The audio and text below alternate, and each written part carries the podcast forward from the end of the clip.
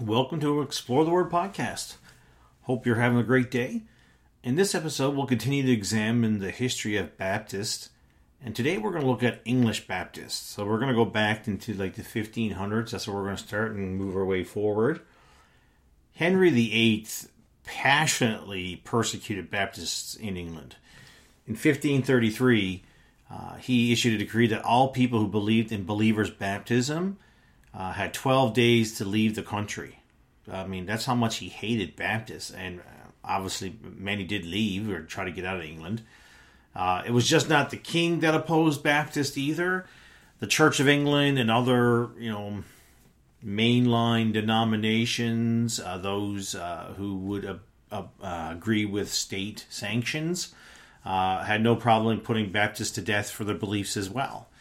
In 1538, 1540, and 1550, the king issued acts of pardon. So these acts of pardon, exactly what you think, they pardoned prisoners that were in jail. Only the most violent uh, of prisoners were not released. But each time, Baptists were specifically excluded from the pardons. So the jails were empty of criminals, but had lots of Baptists. Uh, crazy. Uh, during this time, Dutch Baptist missionaries came to England and many died in an endeavor to preach the gospel in England at that time. So after Henry, his son um, Edward the Sixth became king, he allowed um, religious freedom and he ended executions uh, because of his religious beliefs. He did believe in religious freedom.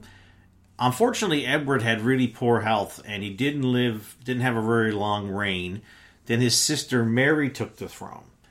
Queen Mary was a strong believer of Catholicism. She married King Philip II, who was the Roman Catholic King of Spain. Uh, she was doing everything in her power to strengthen the Catholic position in England and the Catholic Church. Many uh, went on to Mary, sorry, went on to gather the vast majority evangelical leaders in the Church of England and had them burn at the stake. Those who actually opposed the Baptists previous now were dying under her reign because that's how much she opposed them. And uh, she was known, thankfully, she didn't reign very long, but she was known as Bloody Mary. She was not mourned when she passed. Her sister Elizabeth took the throne. She saw the Church of England reestablished. All persecutions were suspended. Uh, she then declared herself the supreme authority of the church and demanded nothing but preaching uh, she said her pre- the preaching had to be according to her will. I mean, it's pretty crazy when you think about it. And again, the Baptists were persecuted, and the persecutions uh, were severe. Okay, so severe uh, that Quakers, Baptists, and other independent churches they began to flee to the mountains and forests to uh, get away uh, from the edge of the sword. Uh, Mary passed away, and then her cousin King James of Scotland became the English king. The new king uh, turned from past policies of persecution, uh, but he didn't stop others, other church leaders, from persecuting Baptists. But the monarchy ceased at that time. After him, Charles I took the throne, and he began to persecute all churches. He he wasn't particular on who received the persecution, but he persecuted all. Uh, during this time, many Baptists fled to Holland or to the colonies in North America. Um, Charles I was such a horrible leader that he pushed his country into civil war not once but twice. Uh, he was overtaken and beheaded uh, the second time. Uh, you might have heard of this guy, Oliver Cromwell. He's a military leader who defeated Charles, and he became known as the Lord Protectorate, a protector of England. Uh, he stood uh, for religious freedom, and during this time, uh, the Baptists grew phenomenally in great ways.